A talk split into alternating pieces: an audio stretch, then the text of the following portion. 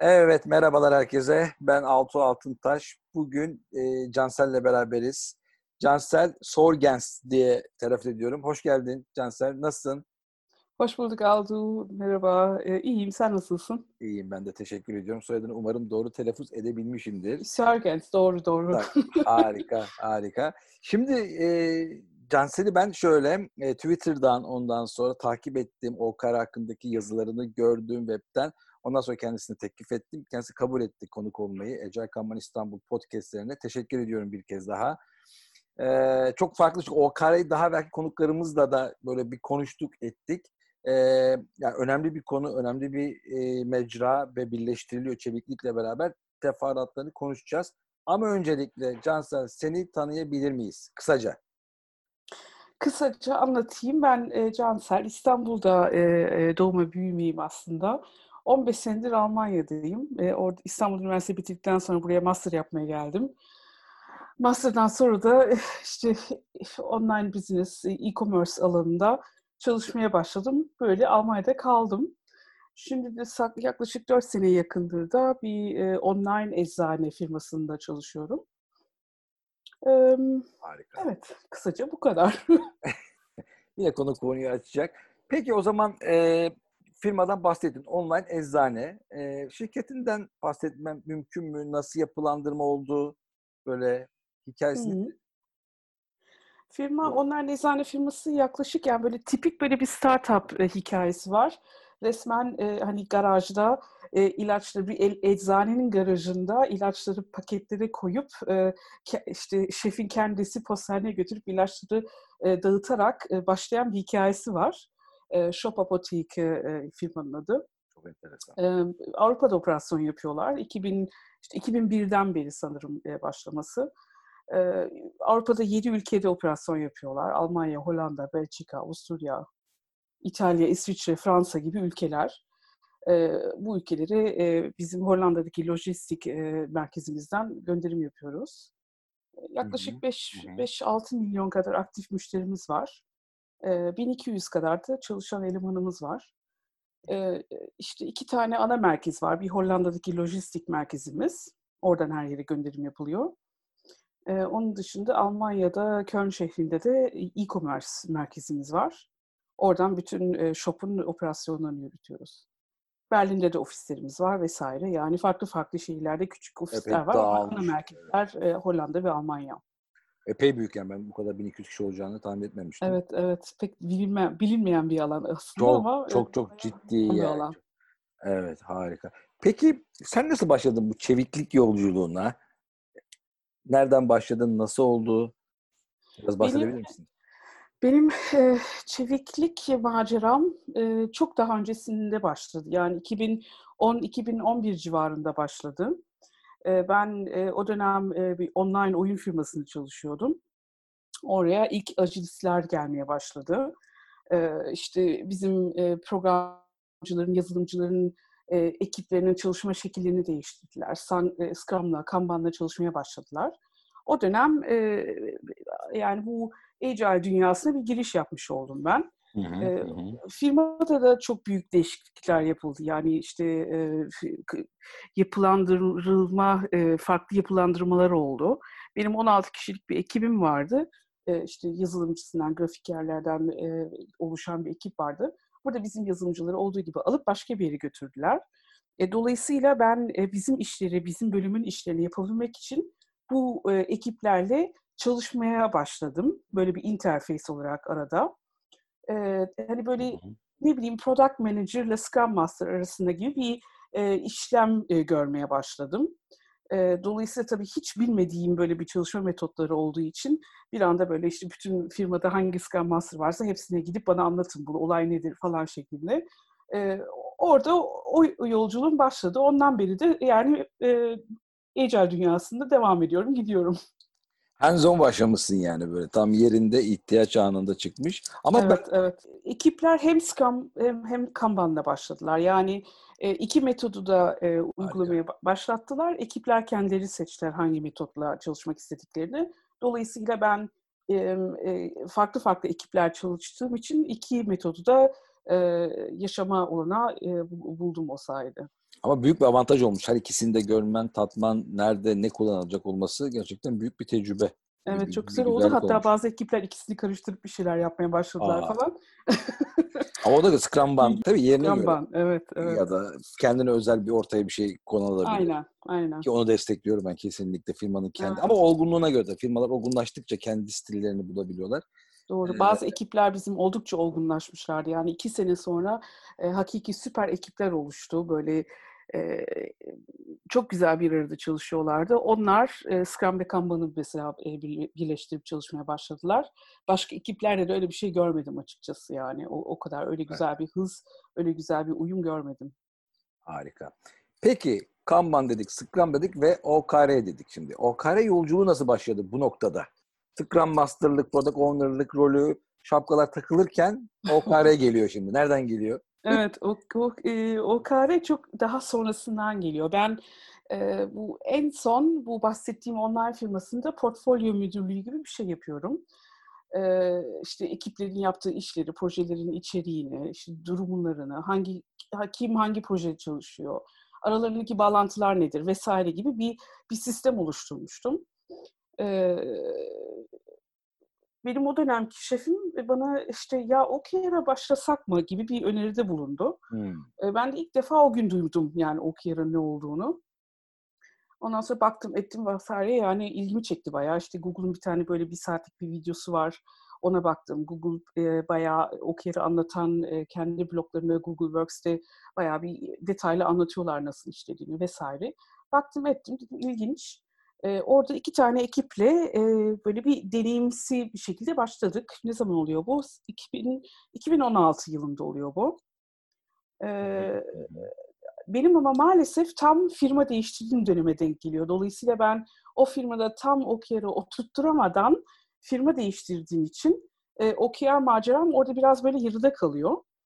Ee, yeni firmada geldiğimde de yani hani OKR'ı önermeden önce çok daha fazla farklı değişiklikler yapılması gerektiğini fark ettiğim için OKR'ı daha hiç e, başlatmadım.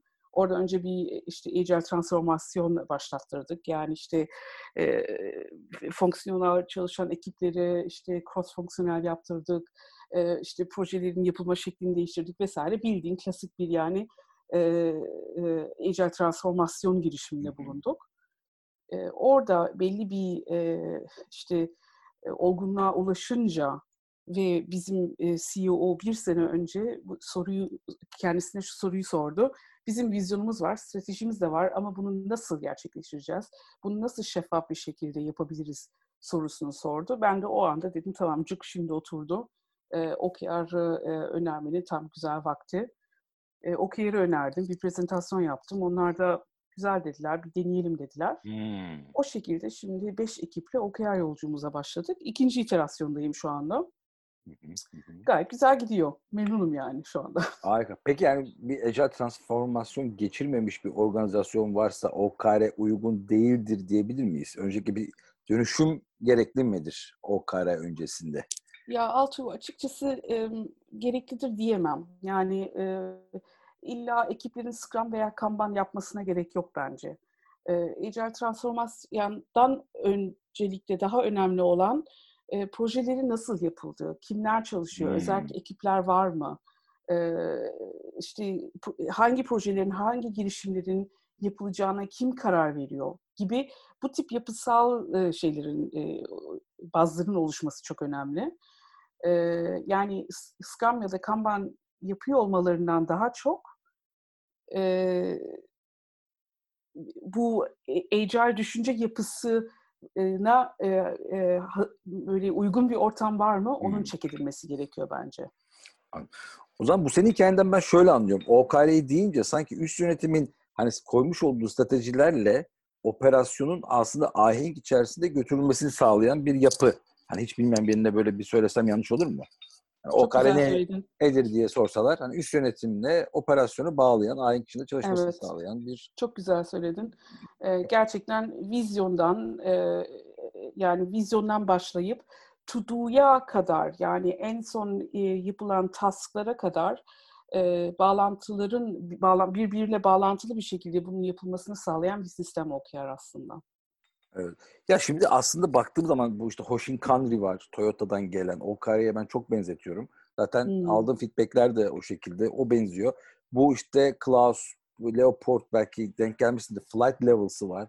O da evet, aslında evet. bir nevi stratejiyle operasyonu birleştiriyor. O kare burada tabii yani çok e, pratik ve pragmatik yanlarından dolayı çok popüler ve öne çıkan bir isim. Peki çeviklikle bu o kare arasındaki bağlantı nedir tam olarak böyle ne mesela çok somut örnekler verebilir misiniz? Nasıl bir bağlantı var?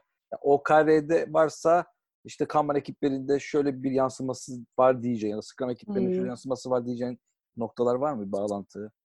çok noktalar var. Yani öncelikle değerlerinden bu Agile çeviklik değerlerinden başlayayım. Onlar çok önemli. E, OKR'da e, birebir bunların aynısını görebiliyoruz. Şeffaflık, cesaret, hmm. e, işte e, odaklılık, taahhüt e, gibi bu tip değerlerin aynısını OKR'da da görebiliyoruz. E, Scrum'la karşılaştırdığım zaman bu iteratif, e, iterasyon bazlı çalışma şekli, aynı şekilde Scrum, e, OKR'da da aynı şekilde bu var. Kanban'la karşılaştırmam gerekirse işte VIP limitleri var Kanban'da. Aynı şekilde bunu OKR'da da buluyoruz. Yani istediğiniz kadar sayısız hedef koymayın.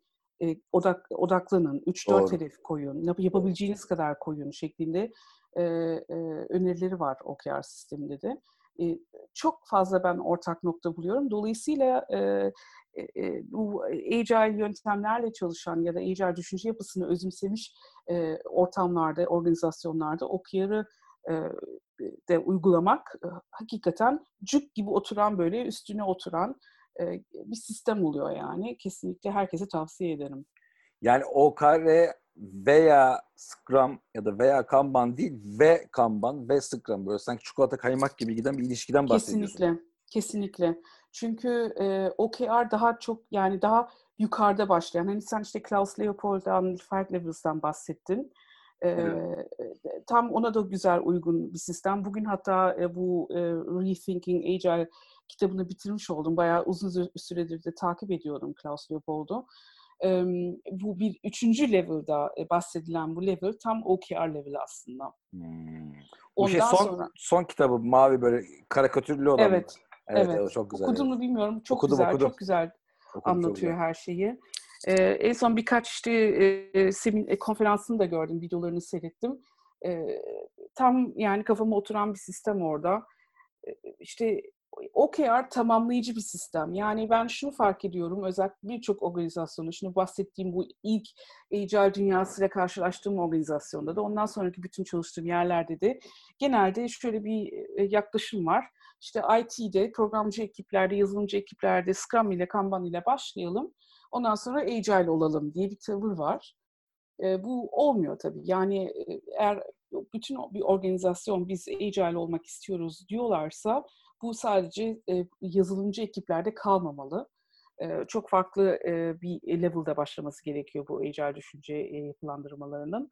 Ve burada OKR'ı çok uygun görüyorum. Yani e, gidip de bir marketing alanına ya da sales yapan bir alana ya da bir yönetim yönetim kuruluna, C-level'a gidip e, işte Scrum yapın, Kanban yapın e, demek saçma olur. E, OKR e, tam işte buna uygun bir sistem hedefleriniz nedir, ana çerçeveniz nedir onu siz belirleyin. Ondan sonra gidelim Scrum ekibine anlatalım vizyonumuz nedir. Onlar kendilerine göre ne yapılabileceğine dair fikirler üretsinler. Scrum'ı Scrum olarak o, o çalışmaya devam etsinler ama OKR'da belirlenmiş olan hedefleri takip etsinler. Kanban ekipleri için de aynı şey geçerli. Yani dolayısıyla veya değil, kesinlikle OKR ve Scrum ya da Kanban şeklinde görüyorum ben bu sistemi tamamlayıcı ifadeni ben çok beğendim. Hani tamamlayıcı olması çok önemli bir evet. nokta. Peki şöyle mesela üst yönetime mesela gitse birisi kendi CEO'sunu, yöneticisini, müdürünü OKR'a ikna etmek istese ne mesela kullansa uygun olur? Vereceğin tiyolar var mı? Yani şunları şunları OKR'da söylersen üst yönetimi gerçekten çok dikkatini çekersin diyeceğin taktikler var mı? Ya üst yönetimde dikkati çeken daha çok hep rakamlar, sayılar oluyor. istatistikler oluyor. evet, evet. genelde biraz onunla çalışmak lazım galiba. ama onun dışında şimdi benim benim verdiğim örnekte yaşandığı gibi mesela bizim CEO'muz ben işte transparent, böyle şeffaf ve e, prosesin nasıl işlediğini bildiğim bir sistem istiyorum ki hani vizyonumuzu, stratejimizi e, gerçekleştirdiğinden emin olayım. Yani esas talebi oydu. Ben o talebe yönelik tabii e, e, OKR sunumu yaptım. Hı hı. Ee, onun dışında ama OKR'ın o kadar çok avantajı var ki bunları da tabii anlatmak lazım mutlaka ve OKR'ın hakikaten uygulanabilmesi için gereken bir takım e, must have'ler de var. Onları da uygulamak gerekiyor. Yani neler yapılması gerekiyor, neden yapılmaması gerekiyor. Bunları da açık açık anlatmak lazım. Yani sırf e, olay ikna etmek değil, e, OKR'ın hakik, hakiki anlamla kabul ettirmek gerekir ki sonrasında sorun yaşamamak lazım. Bizde de öyle bir oluşum oldu. Yani ben hani tamam biz şeffaf bir şekilde çalışabiliriz, proses bellidir. İşte e, OKR sistemi zaten hani e, e, bu measurable yapıyor her şeyi, e, sayabiliyorsun, skorlarla gösterebiliyorsun vesaire. Onun dışında ama e, ekiplere bir e, e, yaratıcı olmaları için bir çevre oluşturmak gerekiyor vesaire. Bunları da e, bir ben e, öngördüm ve anla, o şekilde hmm. anlattım OKR'ın ne olduğunu.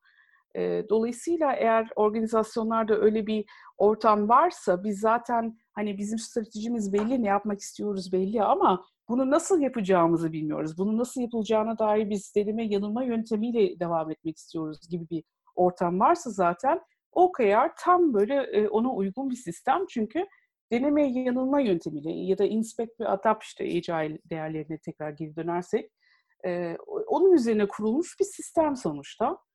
E, dolayısıyla yani hani illa OKR'ı satabilelim ya da kabul ettirebilelimden çok e, hakikaten OKR bizim ihtiyaçlarımıza uygun bir sistem mi onu bir düşünmek lazım.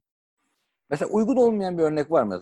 E, şöyle mesela ben OKR'ı başlayıp durum oldu. Hı e, orada e, ekiplerin özerk olmadığını anladım. Yani e, birkaç proje müdürü vardı. Proje müdürleri e, küçük e, bir, bir, birkaç kişiyle beraber oturup bir plan yapmışlar. O planı e, programcı ekiplere götürüp işte e, Scrum ekiplerine götürüp e, bunu bunu yapacaksınız diye bir plan vermeye başladılar ellerine. E ben dedim ki eğer böyle bir plan yapılacaksa zaten OKR'a gerek yok. Yani ekipler o zaman olduğu gibi e, hani backlog'u aşağıdan yukarıya doğru yapmaya başlarlar. Yani böyle bir kendileri oturup da OKR yazmalarına gerek yok o zaman dedim. O şekilde durdurdum mesela. Yani bir proje e, müdürlüğü sistemi olarak kesinlikle e, kullandırmamak lazım OKR'ı. Gereksiz olur yani. Hani başka proje müdürlüğüne dair bir sürü başka sistem var. Onlar kullanılabilir eğer ihtiyaç varsa. E, onun dışında e, OKR'ı yaptırmadığım, yapmadığım e, bir ortamda e, bu daily business dedikleri şey. Yani sürekli e, zaten yapılması gereken şeyler, e, otomatikleştirilmiş sistemler, e, yani yapılması olmayacak şeyler, nasıl yapılacağı belli, belirlenmiş artık, prosesler oturmuş. Orada e, OKR yapmaya gerek yok dedim, e, yaptırmadım. Sadece eğer stratejik bir fikriniz varsa, bir vizyonunuz varsa, onu nasıl aşağı yukarı nasıl yapacağınızı biliyorsunuz ama nasıl da tam da bilmiyorsunuz gibi bir ortam varsa burada OKR uygulayabiliriz dedim ekibe. O şekilde bölüştürdüm. Yani onların değil business dedikleri kısmı e, OKR'ın dışında bıraktım. Sadece e, bu gerçekleştirmek istedikleri vizyona dair OKR'lar yazdırdım. Peki e, mesela şu anda 5 ekip var dedim. Mesela bu OKR'ın ölçeklenebilirliği noktasında mesela ne kadarlık bir ekip e, OKR'ları kullanabilir mesela? Çok hmm. güzel. 100 kişi, 200, 1000 kişi aynı şekilde o stratejiye uygun ahenkle çalışabilirler mi? OKR ve bir şeyle tabii ki. Hı hı. Ee, OKR yani şöyle söyleyeyim firmanın büyüklüğü OKR'ın e, kullanılmasına bir engel değil. Amazon, Google gibi firmalar hala OKR kullanıyorlar. Ne kadar büyüklük ol, oldukları malum. Ee, skale ederken yalnız çok dikkat etmeye gerekiyor. Ben şu anda mesela OKR coach olarak bu beş ekibe hakikaten e, böyle çok detaylı vakit ayırıyorum. E, ama bunu biz skale edersek bir gün e, tabii ki gidip şimdi her ekibin e, böyle check-in'ini yapmamış. Check-in e, daily stand-up'la karşılaştırılabilir Scrum ortamından. Hı hı. E, haftada bir yapılabiliyor. Haftada iki, e, iki haftada bir yapılabiliyor. Ayda bir yaptıklarım da var. Bunları mesela muhtemelen skale edersek e, her ekiple bunu tek tek yapmam. E, önemli olan ama e, bu iterasyon başında ve sonunda hedeflerin belirlendiği planning e, event denilen, denilen eventte e, olmak, onları hakikaten o workshopları facilitate yapabilmek e, ve iterasyonun sonunda review denilen eventte mutlaka orada olmak. Çünkü bunlar kritik e, noktalar. E, bu bir de retrospektif yapılıyor en sonunda. Hani prosesin nasıl geliştiğini anlayabilmek ya da iyileştirebilmek için. E, bu üç ana eventte mutlaka e, birilerinin olması şart. E, firmanın büyüklüğüne bağlı olarak bu eventler tabii ortak ekiplerle bir arada yapılabilir, e, departman başına yapılabilir vesaire. Ona göre bir e, e, muhtemelen daha çok OKR coach'un olması gerekir. Ama e, Scrum Master'lar ya da Agile coach'lar varsa organizasyonlarda e, onlar da bu e, sistemi çok rahat e, adapte edebilecek insanlar. E, skill açısından, skill set açısından. Dolayısıyla e, yani öyle bir sınır koymayın, koyulmasına gerek yok kesinlikle. Ben şu anda ekiplerin büyüklüğüne gelirsek de e, Scrum'da da genelde söylenen, ta, e, tavsiye edilen 5-6 e, kişi, bilemediğinin maksimum 8 kişilik ekipler vesaire diye. E, tabii bu hani e, bilimsel bir şey. Yani ne kadar, ekip ne kadar büyür, büyürse e, komünikasyon o kadar zorlaşır. Bu aynı prensip OKR için de geçerli. E, benim için ama en önemli e, kriter OKR ekiplerinde ekip e, koydukları hedefleri tek başlarına yapabiliyorlar mı? Uygulayabiliyorlar mı? Hayata geçirebiliyorlar mı? Yoksa e, çok fazla e, bağlantılarım var farklı ekiplere karşı. O, ba- e, o bağımlılıklar ha, o bağımlılık çok önemli bir faktör yani. O bağımlılık çok olursa çünkü ekipler istedikleri kadar kendilerine hedef koysunlar, istedikleri kadar çalışsınlar. O bağımlılıklar çözülmediği sürece Doğru. E, tabii hedeflerine ulaşamayacaklardır. E, o da tabii e, hoş bir e, duygu değil yani. E, yani büyüklükten çok daha çok buna önem veriyorum ben. E, hedeflerini o da, e, belirlediklerinde de genelde buna e, çok e, önem veriyorum. Bu hedefi belirlediğiniz ama kendiniz yapabiliyor musunuz şeklinde sorular soruyorum sürekli workshoplarda. Hı hı. E, evet. Tabii o bağımlılıkları görmek için de ekstra bir yapı kullanıyor. Görselleştirmeyle, şeylerle çıkıyor herhalde ortada. Ya o kare o, o noktalarda bir tavsiyesi var mı mesela bağımlılıkları yönetme noktasında? E, direkt bir tavsiyesi yok. Yani Klaus Leopold mesela. Şimdi kitabı çok yeni okudum o yüzden hep oradan örnek verip duruyorum. E, ama çok güzel anlatmış yani hakikaten kendisi. E, yani bu bağımlılıkları çözebilmek tabii her firmanın kendine göre kendi, e, özgü bağımlılıkları var. Onları anlamak lazım. E, ama yani yani OKR sistemi kendisinden şey demiyor. Şöyle bir board vizualize edin, işte bağımlılıkları gösterin falan diye göstermiyor e, tavsiye ettiği şey mümkün olduğunca bağımlılıkları azaltın, minimize edin diyor.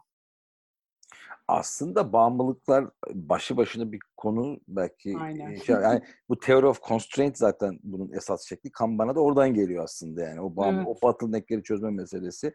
Ama evet. OKR'la bu bahsettiğim work in progress evet evvelden o ilişkiyi kuramamıştım. Şimdi sen söyleyince çok daha net oturdu. Hani üst yönetimin özellikle onların böyle bir kontrol altına alınması ya da verdikleri projeleri, o hedefleri, büyük stratejik hedefleri e, limit koymak için OKR çok uygun bir araç olabilir. Kesinlikle. Ve zaten işin başı oradan kopuyor. Bu Leopold'un kitabında da yani o e, portfolyo seviyesinde bir Kanban board yaptığın zaman adamlar görüyorlar. Ya, Aa evet bizim burada projemiz varmış meğerse. Çünkü her bir oradaki kağıt her bir işte milyon dolarlık bir proje belki. Aynen, Alt tarafa aynen. zilyon tane iş olarak yağıyor. İşte musluğu baştan tıkamak diye bir tane kullanıyorum ben. Ee, o karede bence güzel bir araç bu noktada kesinlikle. Tabii yapılabilir. Yani OKR öyle diyor diye öyle de yapılmıyor yani sonuçta. Ee, o da çünkü yani 50-60 tane güzel girişim var mesela bizde. Ee, bu önümüzdeki senelerde yapabileceğimiz hangisiyle başlayalım, hangisini yapalım yapmayalım soruları Kolay çok değil. zor sorular. Hani oturup da yönetim kuruluyla ya da senior management'la bunlardan sadece şimdi beş tanesini seçme hakkınız var diyemiyorsun tabii ki.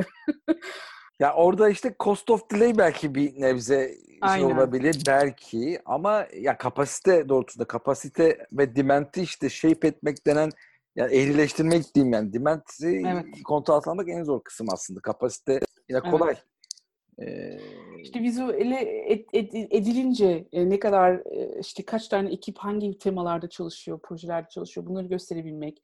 Bunlar önemli şeyler. Bunların bunların farkına vardıkları zaman anlayış e, ortaya çıkıyor. Yani aynen, aynen. bir kabul, anla- anladıktan sonra bir de kabullendirilmesi gerekiyor bunun. Ee, tamam haklısınız. Bu projeyi yapmayalım. Önemli ama yapmayalım. Ne kadar içimiz acısa da yapmayalım demek hakikaten çok zor bir iş yani. Hani bizim açımızdan, benim açımdan bir coach olarak e, bunları söylemek ya işte fokus etmeniz, odaklanmanız gerekiyor. E, 50 tane değil de 10 tane sadece yapın demek çok kolay benim olduğum bu konumdan. Ama bir CEO olarak, bu firmanın kurucusu olarak e, firmanın nasıl geliştiğini görüp ve ne kadar güzel bir potansiyeli olduğunu gören bir insan olarak e, fikirleri durdurmak hakikaten zor bir iş yani. Ben orada iş yönetimle muhatap olurken hep Steve Jobs'a örnek veriyorum. Yani her zaman bir fikirden daha iyi bir fikir her zaman vardır diye bir sözü var ya. Önemli olan hangisine hayır diyebildiğinizdir diyerek ama kapasite yok yapacak bir şey yok yani. Bir de yani ne kadar work in progress yani iş ve proje miktarı ne kadar artarsa bu sefer niye bitmedi? E bitmez çünkü trafikte çok araba var yani dolmuş otoban artık yani. Evet. Hangi, hangi bir Şöyle Altu, yalnız kapasite e, e, de kolay değil. Şu, çünkü eğer bizim kendi yazılımcılarımız yetmezse e, e, offshore gideriz. İşte e, ajante alırız, ajanteyi yaptırırız gibi e, fikirler ortaya çıkıyor o zaman da. Yani hani sırf kapasiteye de bağlamamak gerekiyor e, neden o kadar çok şeyin yapılmaması gerektiğini. E, orada farklı farklı organizasyonlar bulmak lazım tabii organiz- organizasyonun kendi bulunduğu duruma ve konuma bağlı olarak. E, bir de e, kendileri gördükleri an yani diyelim 50 tanesi başlandı. Senenin sonunda kaç tanesi bitti? Bunu belki gördükleri an e, durumlar değişebilir. Yani zaman vermek lazım böyle şeylere. Tabii yani idrak mertebesi diyorum ben Aynen. ona. Anlamak ayrı, e, idrak etmesi ayrı bir şey. Evet. O bakımdan süre ve şey çok önemli. Ya bu aşama aslında. Yani aşama aşama. Bir kere demekle olmuyor. Eğitimle de olmuyor. Yaşayıp görmek Aynen. lazım. İşin Aynen. psikolojik tarafları da çok önemli tabii ki. Adam orada para kaybediyor yani. Belki sen yapma diyorsun. Ne demek yapma ya diye Tabii tabii sen kimsin bana yapma diyorsun yani. Adam alışkanlığı var. Startup kurmuş. O agresiflik, o ataklıkla gelmiş. Evet. Doğru doğru bir o bakımdan e, şey yapmak ya o transformasyon aslında. O Evet. adamın e, alışkanlıklarını değiştirmek noktasına Aynen. geliyor. Aynen. Peki OKR burada yol göz. Peki OKR için araçlar var mı? Şimdi sen desen ki Alto, Kanban için hangi araçlar var? Ben şu şu şu derim. OKR Hmm. için böyle araçlar var mı spesifik olarak özellikle? Ya var birkaç tane software var e, e, piyasada. E, ben açıkçası hiçbirini kullanmadım. E, yani ilk etapta ekipleri ilk, e, daha OKR'ı başlatırken direkt yeni bir tool'la karşılaştırmak istemiyorum çünkü. E, zaten bir sürü tool kullanıyoruz sürekli. Yani e, bizim benim çalıştığım bütün firmalarda şimdiye kadar Atlassian'ın bütün araçları kullanılıyor. İşte Jira desen, Et- Trello desen, e, Confluence desen hepsi kullanılıyor. Ama OKR için mutlaka bir tool gerekiyor mu? Hayır, gerekmiyor. Yani post-it'e kağıtları yazıp duvara assan da yeter. Bir board oluştursan da yeter. Şu anda tabii hepimiz remote çalışıyoruz. Ben o yüzden e, e, visual online board e, e, collaboration tool'lar e, aldırdım firmaya. Oradan yapıyoruz. Yani sanki bir odadaymışız da white, bir whiteboard'un, flipchart'ın önünde duruyormuşuz gibi o e, online tool'larda çalışıyorum. Orada da kalıyor yani hakikaten sanki kendi odalarında asılıymış gibi açıp bakabilirler her zaman o tool'lara. Oradan çıktısını alıp e, posterini de asabilir tabii ki. E, yani var tool'lar var çok güzel e, işte otomatik olarak bu skorları ölçen vesaire. Ama açıkçası ben ilk aşamada araç entegre edilmesine, tool entegre edilmesine çok sıcak bakmıyorum. Hı hı hı. Ben de senin gibi düşünüyorum. Daha basit araçlar ya da işte eğer aynı ortamdaysak yani fiziksel olarak o post-itlerin gücü çok çok daha fazla. Aynen. Aynen. Ee, bu süreçlerde online araçlar var. Basit.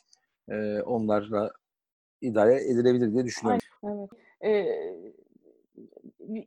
Ee, Confluence bile kullanılabilir sonuçta. Yani e, mesele e, bütün hedefleri bir liste olarak bir yere koymak, ondan sonra onların şu andaki skorlarını göstermekse Excel tabesinde bile yapabilirim yani ben bunu. E, o yüzden aynen aynen doğru. Kendilerine ne uygun varsa, hangi tool'ları zaten hali hazırda kullanılıyorlarsa, kullanıyorlarsa OKR'ı e, adapte edebilirler yani. Peki bir soru. Mesela diyelim ki çok 5 kişilik bir startup kurdu hatta 3 kişilik. Bu durumda ona OKR ile başlamasını tavsiye eder misin? Kesinlikle. Mutlaka. Yoksa belli bir olgunluktan sonra mı kullanmaları daha iyi olabilir? Startup'ta özellikle başlamak en güzel şey. Yani keşke öyle olsa da bir startup olsa da başından beri olsam da direkt hmm. OKR ile başlasam diye çok e, istiyorum. E, çünkü e, büyük bir firmada hali hazırda 15-20 senelik bir firmaya OKR getirmek e, zor. Çünkü bahsettiğimiz o bütün sorunlar var ya biraz önce konuştuğumuz. O sorunlarla aslında savaşıyorsun ilk etapta. OKR'dan çok bu sorunlar hakkında e, çözümler e, e, bulunmaya çalışılıyor. E, startup'ta böyle bir sorun yok. Startup'ın sorunu hızlı bir şekilde mark, e, markete ulaşabilmek, e, sunduğu hizmeti ulaştırabilmek müşterilere ve bunu mümkün olduğunca ucuza yapabilmek tabii. Bütçe sorunu var yani bir startup'ında. E, OKR o yüzden en muhteşem, en uygun bir sistem olarak görüyorum o startuplar için. Kaç kişi olurlarsa olsunlar direkt başlasınlar sistem uygulamaya. Çünkü işte iterasyonların uzunluğunu tabii kendileri belirleyebilirler. Ama diyelim ki 3-4 aylık iterasyon belirledilerse 3-4 ay içinde deneme yanılma yöntemiyle ya mesela şu, hizmetimizi şu kadar kişiye ulaştırmak istiyoruz bunu nasıl yapabiliriz diye OKR sistemi içerisinde kendilerine bir takım şeyler e, deneyebilirler. Baktılar olmuyorlar. Üç ay içerisinde planı değiştirip tekrar yeni şeyler deneyebilirler. Yani o yüzden startuplar için çok uygun bir e, sistem diye düşünüyorum. O zaman OKR'nin bir kişi sayısı yok yani. Çok böyle büyük Kesinlikle firmalardan ufak ben, startup'a kadar A'dan Z'ye kullanılabilen Aynen. Beraber aynen. Ben kişisel hedeflerim için de OKR hmm. kullanıyorum. Yani bir kişi kendi başına da kullanabilir OKR'ı. Peki o zaman OKR'da mesela çok mesela temel hatalar var mı mesela? Yani şunları şunları yapmayın diyeceğin bu dinleyicilerimize yani şu çok temel bariz hatalardır OKR'da bunları dikkat edin diyeceğin tavsiyelerin olabilir mi? Biraz bahsettim böyle proje işte proje müdürlüğü sistemi olarak kullanmak isteyenler oluyor çok. Yani böyle bir to do işte ya da Gantt chart gibi görüyorlar OKR'ı. Bununla hiç kesin bir alakası yok. Yani bu onlar için başka sistemler var. Onları kullansınlar. OKR daha çok deneme yapabilme için hızlı bir şekilde yapılan denemelerin sonuçlarına varabilmek için kullanılan bir sistem. Onun için kullansınlar. Tam bu denemenin olup olmadığını dan bahsetti, bahsettim. OKR'ın ana şeylerinden bir tanesi bu koyulan hedeflerin ölçülebiliyor olması e, ölçülemeyen e, e, key results'lar yazılırsa e, sorun olarak görüyorum. Yani o zaman e, hemen böyle bir proje müdürlüğü sistemine kayma durumu oluyor. E, key results'lar ya da OKR'lar genel olarak böyle bir milestone şeklinde yazılıyorsa e, OKR'ın ana e, şeyleri ortaya çıkmıyor, ana e, avantajları ortaya çıkmıyor durumda tabii ki. Yani şunu diyeyim, çok büyük bir proje varsa mesela, yani çok büyük bir hedef varsa stratejik, Hani bu belli oluyor. Peki şu da bir risk mi mesela? Daha ufak hedefler konsa mesela, objektifler konsa daha doğrusu. Hani bu da bir risk değil mi? Ya şöyle söyleyeyim Altu, mesela bizim e, firmada şimdi e, bir örnek verirsem, bizim firmanın vizyonu e, diyelim ki işte e, e Avrupa'nın en bilinen, e, e, en akla gelen, ilk akla gelen sağlık platformu olmak. Bu, bu e, bizim vizyonumuz, 3-5 senelik bir vizyon bu. Bu vizyona ulaşabilmek için e, yıllık hedefler koyulabilir. Bu yıllık hedefler mesela e, şu şu şu servisleri sunmak istiyoruz müşterilerimize, yeni servis sunmak istiyoruz gibisinden bir takım servisler belirlenebilir. E, ama bu servisi nasıl yapacağını ya da e, içeriğinin ne olacağını tam olarak mesela bilmiyorsun. Bunu OKR olarak 3-4 aylık iterasyonlarda belirleyebilirsiniz. Benim bir tane ekibim OKR koçluk yaptığım bir ekipte e, bu servislerden bir tanesini yapıyorlar. E, ilk iterasyonda mesela odak odağımız sadece bu servisi MVP olarak e, launch edebilmek. E, hedefleri buydu ilk iterasyonda. E, tabii biraz e, ölçülebilir key result yazmak orada çok zordu. O da ama farklı konular bunlar. E, şimdiki iterasyona biraz önce yani bir, bir hafta önce başladığımız iterasyonda da hedefleri şu kadar şu kadar müşteriye ulaşmak. E, yani bu servisi sunduk ama servisin e, visibility'sini arttırmak istiyoruz. Bakalım kaç kişi kullanacak diye. Bunun için e, farklı farklı sistemler vardır. Yani istediği kadar feature yapabilir, e, yeni şeyler çıkarabilir, e, marketing kampanyası başlatabilir. E, OKR işte aynı bu burada kullanılan bir sistem. Yani ana hedefler hep belli zaten. Yıllık ya da e, 3-5 yıllık vizyonlar belli. E, ama bu buraya nasıl ulaşacağımızın sorusu soruluyor genelde OKR workshoplarında. Ben bunu araba navigasyon sistemiyle çok karşılaştırıyorum. Anlattığım zaman insanlara OKR'ın ne olduğunu. Navigasyonu mesela nereden yola çıktığınız belli. Nereye gitmek istediğiniz belli. Hedefiniz belli. Ama gidebileceğiniz çok yol var. Yani navigasyon sistemleri genelde 3-4-5 tane farklı yol e, tavsiye edebiliyor. Bu yollardan bir tanesini seçmek, bu seçim yapabilmek önemli. Ya da bir seçim yaptıktan sonra bile yolda bir şey olabilir. Kaza olabilir, benzininiz bitebilir benzin mesela hani bütçeyle karşılaştırırsak. Doğru. Ona doğru. göre tekrar yeni bir yola çıkmanız gerekir. Yoldayken yolunuzu değiştirmek, sağ yerine sol yapmanız gerekebilir. Bununla karşılaştırıyorum ben OKR'ı. Yani hedef hep belli olmalı. Nereye gitmek istediğiniz aslında belli olmalı. Ee, ama yoldayken e, e, hani nasıl diyeyim sola mı sağa mı gideceğinizi bırakın veriler size göstersin. Kazandığınız yoldayken edindiğiniz veriler göstersin size. Ona göre karar verin diyorum. Harika bir benzetme. Yani yol haritası yerine pusula kullanmak. Çünkü Aynen, yol, yol evet. belli değil yani. Yol haritası belli değil ki ben de o tabiri çok kullanırım ve severim. Çünkü günümüzün bu kompleks ve nasıl e, bilinmezliklerinde bir yol haritası kurmak bir hayalcilik bence de. Dediğin gibi hedef belli ama nasıl gideceğim belli değil. Bunu Aynen. zaten o OKR'ı bilimsel yapıyor bu arada. Deneme yanılma Evet, bilimsel bir bilimsel bir yöntem. Kesinlikle. Kesinlikle. Kesinlikle. Yani data üzerine çalışın diyor zaten OKR yani sistemin kendisi de John Doerr Kesinlikle. hani OKR'ın e, ilk e, başlatan insan. E, veri üzerine çalışın, veri toplayın, o verilere göre çalışın, devam edin diyor. Yani işte agile sistemleriyle karşılaştırabileceğimiz değerlerine bağlı yine yeni bir şey yine bu OKR'da da data driven çalışın diyor. Kesinlikle. Ya o yüzden bilinmez startuplara yani çok uygun bir sistem. Hani tam bütçesine göre ne yapabileceğini deneme yanılma yöntemiyle bizim için en uygun nedir, bizim müşterimiz nasıl şeyler ister, bu tip denemeleri yapabilmeleri için hakikaten çok uygun bir sistem.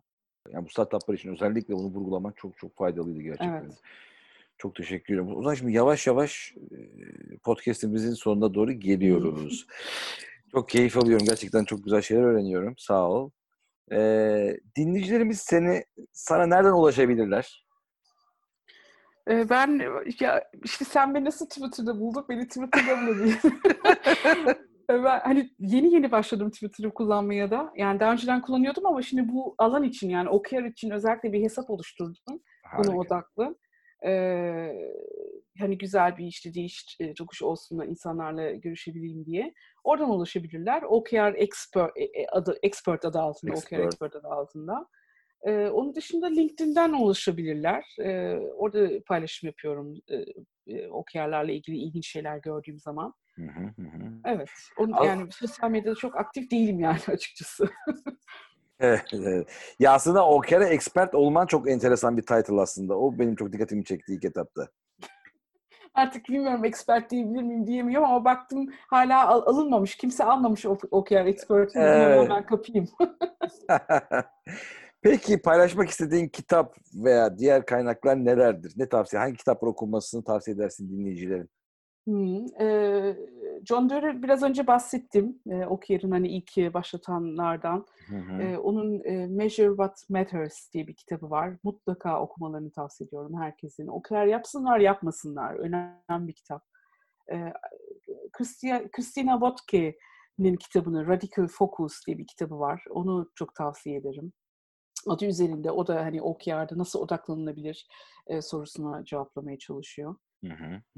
Kendisinin aynı kadının Christina Wodka'nın e, Elegant Hack diye bir blogu da var. Sırf OKR değil, onun dışındaki konular Agile dünyası ile ilgili genelde blog postları yazıyor. Tavsiye ederim. İnternasyonel tan- tanınan daha çok US Amerikan Felipe Castro'nun blogu var kendilerinin videos, videolarını vesaire YouTube'da seyretmelerini Hı hı. tavsiye ederim. Bu outcome, outcome'la output arasındaki farkları anlatan e, vesaire çok güzel e, e, blogları var. E, ve sırf OKR e, yönelik değil ama Marty Kagan'ı ben e, çok takip ediyorum, çok seviyorum blogunu yazdıklarını ve özellikle OKR'a yönelik de bu özel e, ekipler yani product teams mi, feature teams mi e, arasındaki farkı hangi e, e, ekipler daha çok OKR'a uygundur gibi sorulara cevap veren e, blog postlar yazdı bir, birkaç ay önce. Onları da çok tavsiye ederim okumalarına. Ve Klaus Leopold. evet, evet, evet. Kesinlikle. ben de çok e, üç kitap çıkarttık abi hepsini okudum. E, o da evet çok değerli. Kanban'a farklı bakış açısı getiren. Evet. Ve. Yani aslında bu agility'yi gayet güzel bir şekilde anlatan, e, evet. farkını ortaya koyan kitaplardan üçünü ya açıkçası yazmış. bizim CEO'ya e, bu kitabı e, hediye mi etsem diye aklımdan geçirdim yani. Düşünüyorum. Bence kesinlikle. Türkiye'de de e, ya öyle bir şey var hani kaç ecel takım çıkarttın gibi işte sohbetler oluyor. Hani ecel takım çıkartmak değil arasındaki ilişkilerin çevik olması, çevik evet. neyin önemli olduğunu anlatmak çok önemli. Tabii bir şu an tabii moda diye giden bir akım da var. Gerçekten kullananlar da var. Böyle bir süreçteyiz ee, ama daha iyi bir noktaya doğru gidiyoruz. OKR'da bu noktada çok değer katan bir evet. e, yapı açıkçası, bir structure. Kesinlikle evet. ben de tavsiye ediyorum herkese okumasını. Kitaplar çok değerliydi. Cansel. E, katkılarından dolayı çok teşekkür ediyorum ben. Ben Eklemek... teşekkür ederim davetin için Altın. Ne demek. Eklemek istediğin noktalar var mı? Son olarak sorayım. Ee, eklemek istediğim nokta yok. Sadece bir teşekkür ve ilgimi göstermek istiyorum. Yani mesela o Türkiye'den, İstanbul'dan geldiğim halde İstanbul'da böyle bir agile e, dünyasının o, olduğuna haberim yoktu açıkçası. Senin sayende böyle e, biraz e, Türkiye'de de aslında agile dünyası var. Orada da bir sürü şey oluyor. E, onu görmüş oldum, duymuş oldum. Senin podcastını dinledim. E, güzel oldu yani. Benim için değişik bir şey oldu. Harika. Podcast'lerin böyle güzel bir şey var. Böyle birleştirici. Ya evet. podcast olmasa hani o benim radarlarım açık olmayacak. Bakıyorum işte kim yapabilir, nasıl olabilir diye. O bakımdan faydası var. Bu arada İstanbul'da Agile Community, çeviklik komitesi epey geniş. Bu pandemiden önce de mesela meetuplarımız çok yoğundu. Pandemiden sonra online olarak çok. Meetup.com'da zaten e, online olarak herkes daha rahat katılabilirsin sen de. Yani epey bir evet. katkı veriliyor. Tavsiye edebileceğim bir meetup varsa gönder linkini mutlaka katılırım. E, tamam ama şu bizim meetup'ımız var. Meetup yapıyor. Agile Kanban İstanbul'un var. E, Aa, süper tamam. Aynı zamanda meetup'larımız işte haftaya bu tedarik zinciriyle ilgili var. Bu Toyota Kata ve Kanban'ın kullanılması ile ilgili bir e, meetup olacak yine bu ay içerisinde Ağustos'ta. Başka diğer komitilerin de var. Hani gerek Scrum olsun, gerek e, hmm. Management 3.0 noktasında da zaten bizim gruplarla, kardeş gruplar çıkıyor hemen yan yana. Onları da takip hmm. edebilirsiniz. Epey, Belki epey... ben de bir OKR Türkiye meetup'ı kurarım. ya çok memnun oluruz gerçekten. Ee, bir ihtiyaç var. Kesinlikle bir ihtiyaç var. Ee, ben şimdi Hoshin Kanri diyorum falan. Hani Japonca bu Toyota 5 sene danışmanlık yaptığım için onları kullanıyorum ama OKR bunu daha structure bir şekilde ortaya koymuş bir durumda. Ee, hmm. Çünkü esas sıkıntı şurada. Yani Leopold da onu söylüyor. Çok böyle e, miyop bakışlı oluyor o zaman daha organizasyonlar. İşte Kanban mı Scrum mesela. Hani bu konuşmayı yapmak bile o miyopluğun bir göstergesi. Hani esas problem burada nasıl stratejiyle operasyonu ahenk içinde konuşturabiliriz? Hani flight Çok level doğru. bu yöntemlerden bir tanesi. Evet. Hoş Kanri birazcık daha lean dünyasına ait. OKR burada daha IT odaklı geliyor her tarafa daha net bir şekilde. Startuplar özellikle çok uyuyor. Evet. Mesela Four Discipline of Execution diye bir kitap vardı. O da senin dediklerine çok şimdi sen söyleyince aklımda böyle aklıma gelen şeyleri var. Ee, o da ilginç. Evet. Four Discipline of Execution o da çok enteresan bir kitaptır. Tavsiye ediyorum onu da bu vesileyle. Ee, bunları harmanlamaktır. Sanat burada zaten yani hepsini harmanlayıp doğru teşhisi Kesinlikle. koyup tedaviyi de uygun bir şekilde hastayı e, ikna ederek yani hasta evet. ihtiyacı olan organizasyonu bunu vermek orada şey e, nasıl diyeyim benzetme biraz şey oldu ama garip oldu ama Onlar evet. eczane olarak uygun, uydu benim için. Ya tabii ben bir taraftan da olayın... Hastaya işte, uygun ilaç vermek lazım. Bir de ay, hasta ikna edecekse kolunu uzatması gerekiyor. Şu anda sıkıntı orada. inanması gerekiyor. Evet. İdrak etmesi gerekiyor. Tamam sana inandım. Kolumu uzatıyorum. Hadi ilacı enjekte et demesi lazım. Evet. O ilacın sancısı şeyi olacak. Hani onlara da sabır göstermesi gerekiyor. Psikoloji evet. de var tabii yani. Tamamen stratejik bir, yani nasıl diyeyim, matematiksel bir süreç değil yüzde yüz. Hmm. Bilmiyorum İstanbul'da ya da Türkiye'de genelde e, bakım nasıl hani agile denilince burada sanki artık böyle bir ama bana agile deme e, gibi bir durumlar var. E, çünkü çok yanlış e, e, uygulamalar e, var. O, o yanlış uygulamalardan dolayı e, çok ön yargılar oluşmaya başladı artık. Hani agile deme bana e, gibi e, çok çok duydum açıkçası. E, Türkiye'de nasıl bir e, gelişim var o açıdan? Türkiye'de o safhaya gelmiş firmalar var. Neden var? Çünkü yanlış teşhis konuyor. E, yanlış tedavi uygulanıyor. Şimdi örneğin evet. burada Scrum günah keçisi gibi olmuş durumda. Ya adamın hmm. iterasyon temelli bir işi yok ama sen iterasyon diye e, baskı yaparsan adam kullanmaya çalışıyor isyan ediyor. Ya başlarım Agile diyor. Tabii, aynen. Agile Transformation adı altında işte burada özellikle Spotify'ın modelini hiç teşhis koymadan direkt tedaviyi bastığın hmm. zaman yine adama bu muymuş acaba bizi mahvetti demeye başlıyor. Hmm. Yani burada tabii Kanban'ın, o karenin yani bu yaklaşımları seviyorum. Teşhis ve tedavi çok önemli o bakımdan. Yani burada hmm. belki adam Scrum uygun olsa Scrum da kullansın. Yani Scrum Kanban değil burada. Önemli doğru teşhisi koymak. Evet, Kanban. Bu olmadığı zaman organizasyonlarda geri tepiyor. Bir de şu da var. Hani bir moda tabir ya. O çok enteresan. Hadi bir Scrum yapalım mesela. İlk Scrum'la hmm. başlıyor çünkü bu işler. Ya bir dakika acaba değil mi ya olmadığı zaman iki ay ya da bir sene sonra biz kullanmıyoruz demeler. Böyle bir aman bana ecel demeler başlıyor. Şimdi, işte, gel, şimdi bir de şu çok enteresan Cansel. Şimdi ecel deyince bizim podcastlerde var. Biz her zaman o podcast'i böyle bir referans noktası olarak gösteriyorum. Hangi ecelden bahsediyoruz? Şimdi ecel manifesto tabanlı ecelsa bu mesela şirketin geneline yayılamaz. Yani bir muhasebe, bir İK, ne bileyim bir bankacılık. Hani ecel manifesto yazılım için çıkmış zaten. Hmm. Şimdi onun arkasındaki gerçek çevik kavramını alıp kullanmak çok önemli. Hani o manifesto tabanlı çıkıldığı zaman hani şey gibi nasıl diyeyim elinde e, Ankara haritası var ama sen Adana'da dolaşıyorsun. Hani yanlış haritayla dolaşıyormuşsun gibi oluyor. E, evet, e, firmalar hedeflerini çünkü o farklı bir manifesto. Agile manifesto IT tabanlı bir şey şimdi. E, yaparsan firma Agile'den soğur o zaman. Evet.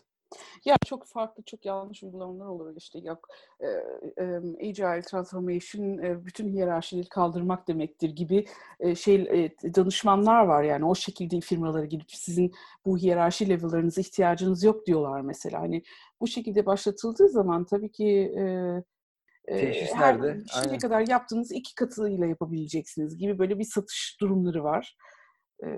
Dolayısıyla çok yanlış şeyler oluşuyor bizim yaşadığım yani çok insan var o şekilde ya işte hem yazılımcı olarak Scrum deme bana ondan sonra beni sürekli crunch time'a gönderiyorlar diyorlar yazılımcılar da dertli CEO'lar da yönetim kurulları da e, hani biz hızlı olacaktık niye hızlanmadık derdindeler. Klaus Leopold'un kitabında o çok güzel bir şekilde resmedilmiş hatırlarsan. Evet, evet. ya dar boğazlar oluyor. Ya işte ya pazarlama ya teşhis derken teşhis olmadan hadi bunu yapın. Hadi Spotify modelini kullanın. Hadi Kanban. Tabii. Hadi Scrum. Bir dakika yani. Ama Kanban'ın şurada bir noktası, bir farkı var bence. Yani neredeyse orada başla prensibinden dolayı teşhis hmm. koymaya mecbur kılıyor ve sen hazır bir tedavi götüremiyorsun. Bu da sağlıklı bir şey. Bir anlamaya çalışıyorsun ortamı statikle. O bakımdan dolayı e, ben bir tık daha farklı Evet. görüyorum onu. Yoksa yerine göre Scrum olsun, farklı metotlar olsun, evet. Spotify olsun niye kullanılmasın ama öncesinde teşhis konmak şartıyla. Evet. Ya bir de şey önemli. Yani e, sorun neydi? Sorun time to market mesela yavaş mıydı? Hı-hı. Çok mu yavaştı? Hı-hı. Onu başından e, ölçülüp bu e, yöntemlerle, bu sistemlerle, OKR'la, Kanban'la, Scrum'la ne yapıldıysa değişiklik Orada bir değişim var mı onu anlamak lazım. Tabii ki tek değişim yani time to market hızlandıysa onun tek sebebi Scrum değildir mutlaka. Başka sebepleri de vardır ama e, yani onu böyle bir gözlemlemek lazım. Orada bir gelişim oluyor mu diye. Doğru, e, doğru. Dolayısıyla hani bir e, ispat da oluyor sonunda, senin sonunda. Ben OKR için mesela başladım. E, neden hani OKR'ı biz yapmak istiyoruz bir firmada? Gibi 7 tane ana soruda e, bu hedefleri e, topladım ve bu sorulara e, nazaran bir e, işte şeyi başlattım, survey başlattım. E, bütün OKR kullanılan ekiplere bu soruları sorup e, gelişimin nasıl olduğunu e, ölçmek istiyorum. Yani kendim için de sonuçta ben bir OKR yazdım. Hani OKR'ı sırf OKR uygulamış olmak için uygulamak istemiyorum. Ben hakikaten firmanın bu şekilde daha iyi bir gelişme göstermesini istiyorum. Ve bunu ispatlamam gerekiyor tabii ki yani. Hani OKR sayesinde böyle bir gelişme gö- gösterebildik mi? İspatlamam gerekiyor. Yani herkese tavsiyem de odur. Ne yapar yapılırsa yapılsın mutlaka sebebini, ne için yapıldığını tespit edin. Bunu ölçebiliyorsanız ölçün. Ondan sonra düzenli olarak e, e, bunu e, gözlemleyin. E, KPI'lerde bir değişiklik oluyor mu diye. Kesinlikle çok katılıyorum. Nedenini öğrenmek çok önemli. Evet. Ama şu kafama takıldı. O 7 soru dedin. O 7 soruyu bir yerde paylaştın mı? İnternette var mı? Daha paylaşmadım Altu. Çok e, baş, baş dönemde bir de tabii firmanın her firmada yaptığım her şeyi paylaşamıyorum dolayısıyla.